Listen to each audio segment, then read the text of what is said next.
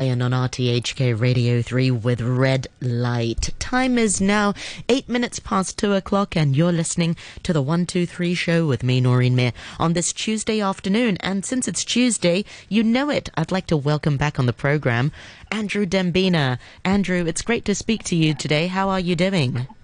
Good sunny Arvo to you, Noreen. Yeah, doing okay, thanks. How are you? Yeah, I'm I'm very good. Did you have a nice um uh, what do you call it Dragon Boat Festival? Well, Son's Dragon Boat Well, this year. Yeah, I, I mean, I, I, I, there was a bit going on on Lamma Island where I live, but I didn't, Ah. uh, I didn't, I didn't catch it. But uh, my wife saw a bit of it, told me about it. But uh, but we did put away some jong, the Mm. old, uh, tri- you know, the triangular or pyramid type uh, Dragon Boat Festival, uh, leaf wrapped, containing lots of goodies type uh, type food. Had had quite a few of those. Some from uh, made by uh, my mother-in-law. She does them every year. Wow, from and, uh, scratch. That's a lot of work. Yeah, yeah. Actually, she's going to probably stop doing that soon because it is a lot. It's a lot of work, and she ain't getting no younger. Bless her. It's But amazing. um, but it, but but they were good. They were good. What about you? Did you do anything for that? Uh, uh, we, we we got into the, the, the ocean. We, we went we went for a swim. We went all the way to Mo Tat Wan. When I say all the way, Oh, um, right, I, yeah. I live in Kennedy Town, so it was it wasn't actually so bad. We just you know uh, went on a minibus to um, Aberdeen and then hopped on the, the the boat. So that was lovely. Hmm. Yeah. It's nice though, isn't it? Because the, the Mo Tat Wan, uh, you can. Did you get the big ferry or did you get a did you get a kaito? kaito. Oh, um, I th- no, it wasn't a big ferry. I think it sat. Oh no, no, no. There, there, were- there were two two levels to it. So Okay. is- Because you go out on the deck at the front. yes. Yeah, that's nice, isn't that? Did Yeah. you do a bit of that? I did. I did. Does that make? Yeah, that's where I sat because it was so jam packed full of people. Yeah. they, Yeah, they, well- really, they, they pack you in like sardines sometimes. Oh, okay. So no choice. You had to sit in one one place only. But good that you chose the outside. You know. Exactly. that's, yeah, it was really yeah, lovely, yeah. and and the weather was nice. It, it was, actually, it was yeah, very very, nice. Anyway, enough of that. Good. I did manage to have any jong. Will you be chatting about jongs today, by any chance? No, no, we've done the Jong chat. On to other things straight away, Noreen. Yes. Let's let's let's dive into more global things where people might not always know what Jong is. Um, so last month was the coveted annual list known as Asia's 50 best bars. That was announced. We've talked before about uh, Asia's 50 best restaurants. It's the same organisers, an international organisation that uh, has been going for decades now. They started off doing best bars of the world and best restaurants of the world, and then they've started to focus in recent times, but it's been more than a decade for Asia's best bars and the restaurants. We talked about the restaurants one that comes out earlier in the year, a couple of months ago. Uh, so, on to the bar results. So, the 50 best are always the ones that are most coveted, but they always list numbers 51 to 100 after that. So, it's interesting to see what's going on around the region. Of course, we always want to know what, what was it like for, for Hong Kong. So, to say not bad, it would be an understatement because Hong Kong smashed it, getting the top spot this year. It went to a bar, number one bar in Asia, according to this list, which every, I mean, consumers are really into this as much as the uh, industry themselves.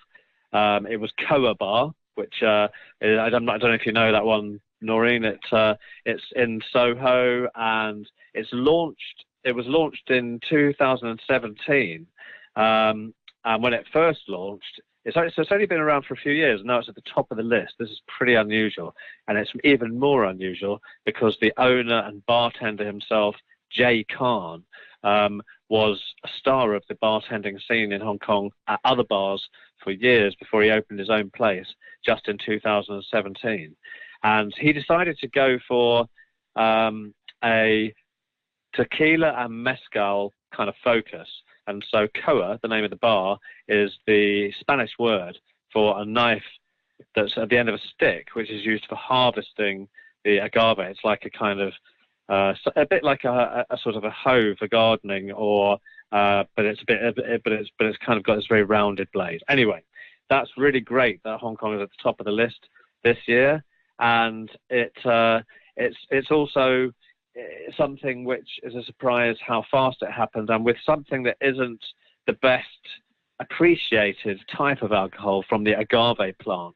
You know, you could get mezcal or tequila uh, made from the agave plant, which looks a bit like an aloe vera plant. Um, and it's not something, I don't know, I mean, you among your peers and friends, do you hear many people talking about having either a tequila on a night out or a tequila or a mezcal cocktail, Noreen? I mean, is that something um, yeah, among your peers? Um, yeah, I think about a few years ago there was a tequila bar that opened. Right. Well, this might be this might be it. Yeah. Because it's got. But when you uh, say tequila, so, you know who met, that makes me think of the one and the only Phil Whelan. I think that's his tipple, isn't it? Ah. Yeah, yeah. That's his, that's his calling card, isn't it? To suddenly appear with a tray of shots with, of tequila between the beers. That that that, that rings a rings a very loud memory. bell. yeah, I'm hearing that bell. Last orders, please, for those, Mr. Whelan. Um, but um, yeah, looking at the top 50 list though, Hong Kong may have the top spot, but it does. We don't have another entry until number 10, uh, which is uh, the newly refurbished last year during COVID Caprice Bar at the Four Seasons Hotel. Whereas Singapore has four placings in the top 10. Singapore, as I said a couple of months ago, when we were talking about the 50 best restaurants list, is the kind of um, you know, the real biggest competitor against Hong Kong when it comes to food and drinks establishments because both have a lot of very well thought of, um, you know, places, independent ones as well as those in hotels. Mm. So yeah, Singapore has four in the top ten as opposed to uh, Hong Kong's uh, two, and uh, Tokyo was in the top ten twice, and then it's a mix from the rest of Southeast Asia and uh, Greater China. Talking of China, uh, I saw at number 15 an interesting name of a, of a bar. I love a good pun in uh, in names. It can be bar names or anything really. This is called Hope and Sesame. Hope and Sesame. Do you like that? Very so, good. yeah. So so I thought, what? Why is it called that? What's Sesame got to do with a bar? So it intrigued me, and I just kind of found out a bit more about the bar. It's a, it's a Guangzhou bar which uh, in, opened in, in 2016, and it calls itself the very first speakeasy, speakeasy in Guangzhou. Let's be clear: the modern term speakeasy uh, has pretty much nothing to do with where it came from, which was the U.S. prohibition era, where alcohol wasn't allowed. It was first invented. That was the 1930s. Uh, yeah, non-alcohol. Mm uh, era in America, where patrons were uh, would find uh, establishments that served drinks in a teacup and pretended they were serving tea out of a pot, but there'd be cocktails in there, and there was some kind of there were secret passwords given at that time on the door, directions given, you know, knock three times or whatever, a secret mm. handshake or something, all that kind of thing. So a few years ago, have you heard about these, Noreen? I think I, I might have mentioned one or even or even sort of did a recorded feature with people that came over from New York and uh, started one one with uh, with you know with with quite a bit of uh, uh, media attention in, in Hong Kong. Um, but this one in Guangzhou, though, apart from having a hard to find door, apparently, um, does what most speakeasies tend to do in the modern time, which is to make really out there cocktails. So this place has Hope and Sesame has pr- really high tech processes like centrifugal clarification. So it does things like it clarifies its uh, its cocktails, which it will then serve in a bottle, clarifying it, making it not kind of um, opaque that you can't see through it. Mm. It'll put it through a centrifugal system where it spins around like a fairground ride that spins around where where where you're clinging to the side, yeah, and it gets rid of the uh, the particles by um, by by spinning things around at high speed and takes away the distilled cocktail, which is clear. Uh, it can still be coloured, but it's clear. It's got all of these different things: dry ice, distillation. So that's what it's doing. It's very high tech. Uh, it's gone. It, it, wanted to be far removed from the really traditional bar stuff. You know, your gin and tonic or regular drinks like that. So I'll, I'll, ask you again, Noreen. What about with you? If you ever, I know you're busy with kids usually, but maybe before you had kids, or even if you take a nice a night off. Are you a gin and tonic person? Yeah, like I love gin and tonic and different Yeah, gin. actually. Yeah, um, Yeah. Karen, I, I went for a drink with Karen actually at her at her house, and she made a really delicious gin and tonic, and it was a Oh, yeah? grapefruit gin and tonic. It was very interesting, and she Ah. put a slice of grapefruit in it uh, as a Oh, nice. lovely touch. Yes. Well, actually, you know, um, uh, uh, apart from adding the the grapefruit, did she squeeze some juice into it a bit, or Uh, Do you know? I'm not sure. No, I'm not sure actually. okay? Well, because you know the botanicals that go into gin when it's made. Gin is basically almost the same spirit as vodka, which vodka doesn't have too much of a taste. But with uh, with gin, there are in these um, fabric bags that uh, that look like you know they're they're they're made so that they can have liquid pass through them, like a tea bag, the old-fashioned or the or the flashy tea bags that you get from certain places that have fabric bags. Um, the botanicals that go into gin, there's always juniper berry, uh, but grapefruit, dried grapefruit skin is often one of them. So I wonder if she used one of those gins that has a kind of grapefruit taste. Oh yes, yes, she get- did. you can get yes, she Oh, did. right, okay. Yeah, she did. Okay. Yeah. What What Got about it. for you? What What's your sort of tipple? Well, okay. Uh, it used to be always whiskey um, and single single malt whiskey, but I only really enjoy in Hong Kong drinking that for about two to three months of the year.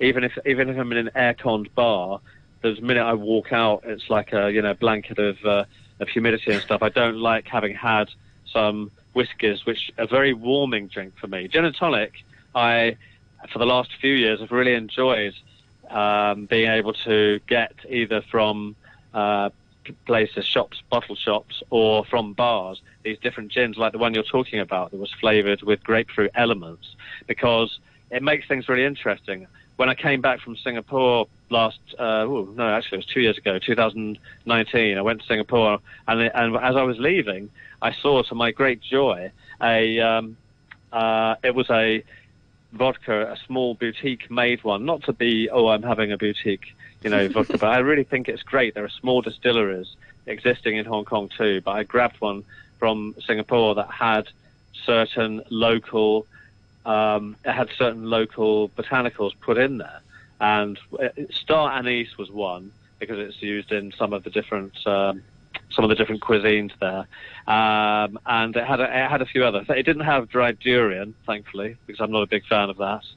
But uh, but yeah, so I, I like I like I like a gin and tonic in the warmer weather. Otherwise, I'm kind of open to try different cocktails. But uh, but to be honest, uh, I I've, become more and more into having a, a, a white wine or a rosé when it's this kind of weather. I Yeah, think it's great. I, am surprised to hear about the, the the whiskey. I thought you'd be like a rum kind of guy.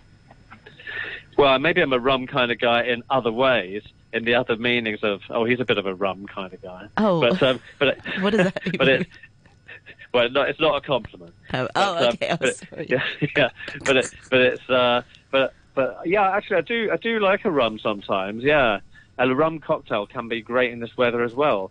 Um, and I like sipping rum. That's the really good aged rums. Again, I'd prefer to do that because when you've got a dark rum that's a sipping rum rather than a light one like a Bacardi, then it's very warming. Something about dark spirits, brandy, dark rum, whiskey, that are very warming, and I just love them when there's a bit of a chill in the air. And I mean in the air that's not in just the aircon room.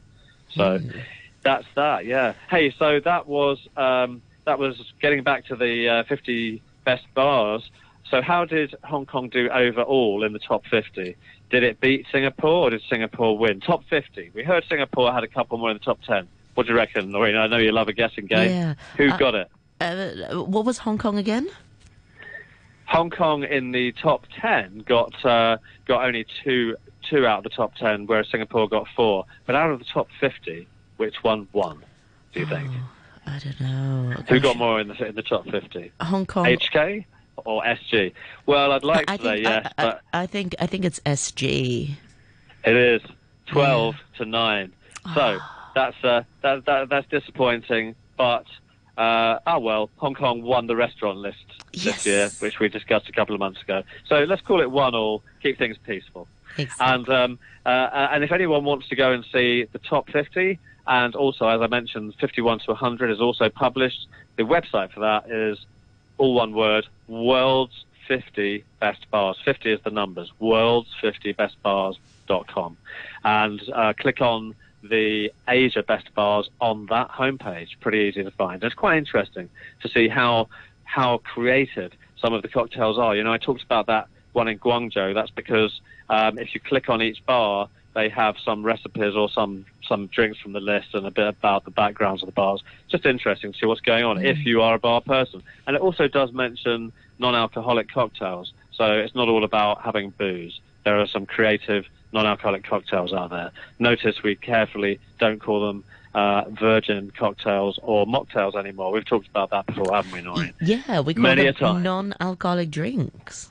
Yeah, non-alcoholic drinks or non-alcoholic cocktails, That's right. whatever. It's, it's more that's that's kind of nicer a nicer way of saying it. So, next item from the from the Globe on food and drink. I came across an article by Forbes magazine this week in which the writer asked international food critics what are what she calls the coolest restaurants of 2021 across the world. That's a big ask, isn't it? Hmm. Across the world, food critics being asked what are the coolest restaurants of 2021 10 of them only.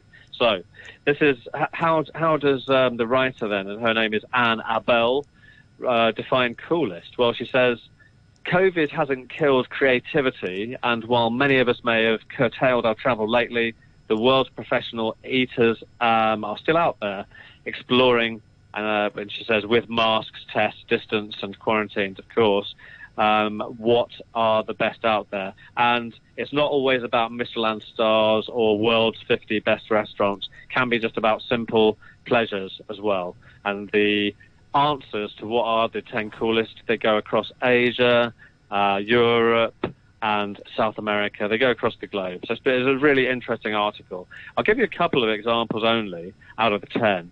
Uh, one of them is in Japan, and it's in the city of Kanazawa, which is um, on Honshu Island.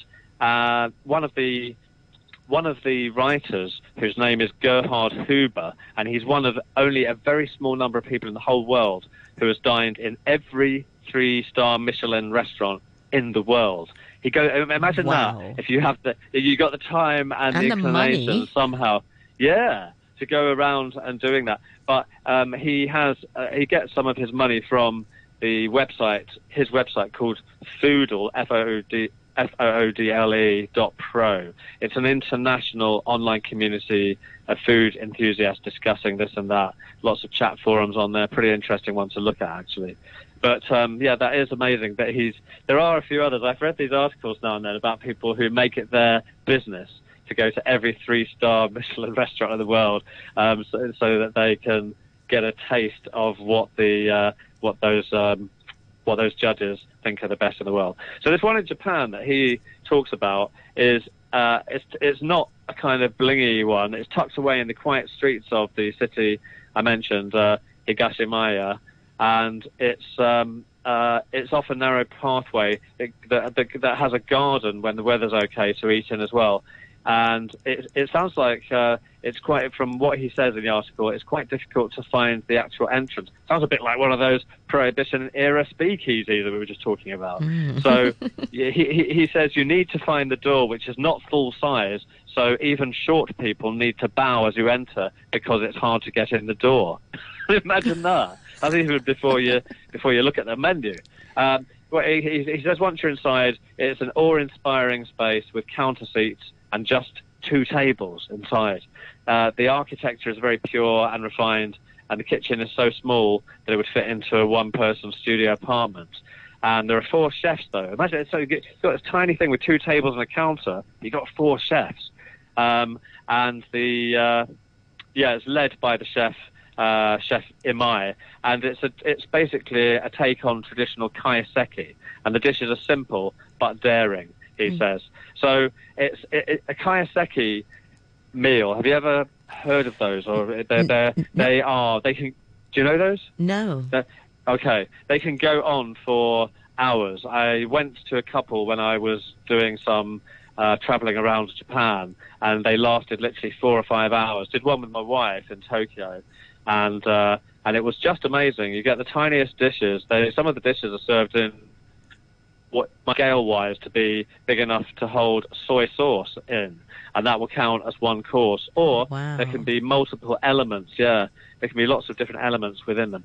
So I can see we might be running out of time, Maureen. Have we got time to mention one more of, the, of this article, or not really? Um, I'm afraid I think we've only got like 30 seconds left, so maybe let's save it for, for the next Tuesday Yeah. then. Okay, we'll do. All right, but it's interesting finding things that are not the usual blingy, you know, three Michelin star restaurants that are that are judged worthy by people who have been to really top restaurants. That's, Exactly. that's all we'll have time for for now, I guess. Then, Noreen, this week. So more sad. later. Yes, more next Tuesday with Andrew Yeah. Dembina. Well, thank you so much for your time this afternoon, Andrew, and I look forward to more chats with you uh, on Thursday and next Tuesday. Thank you very much indeed.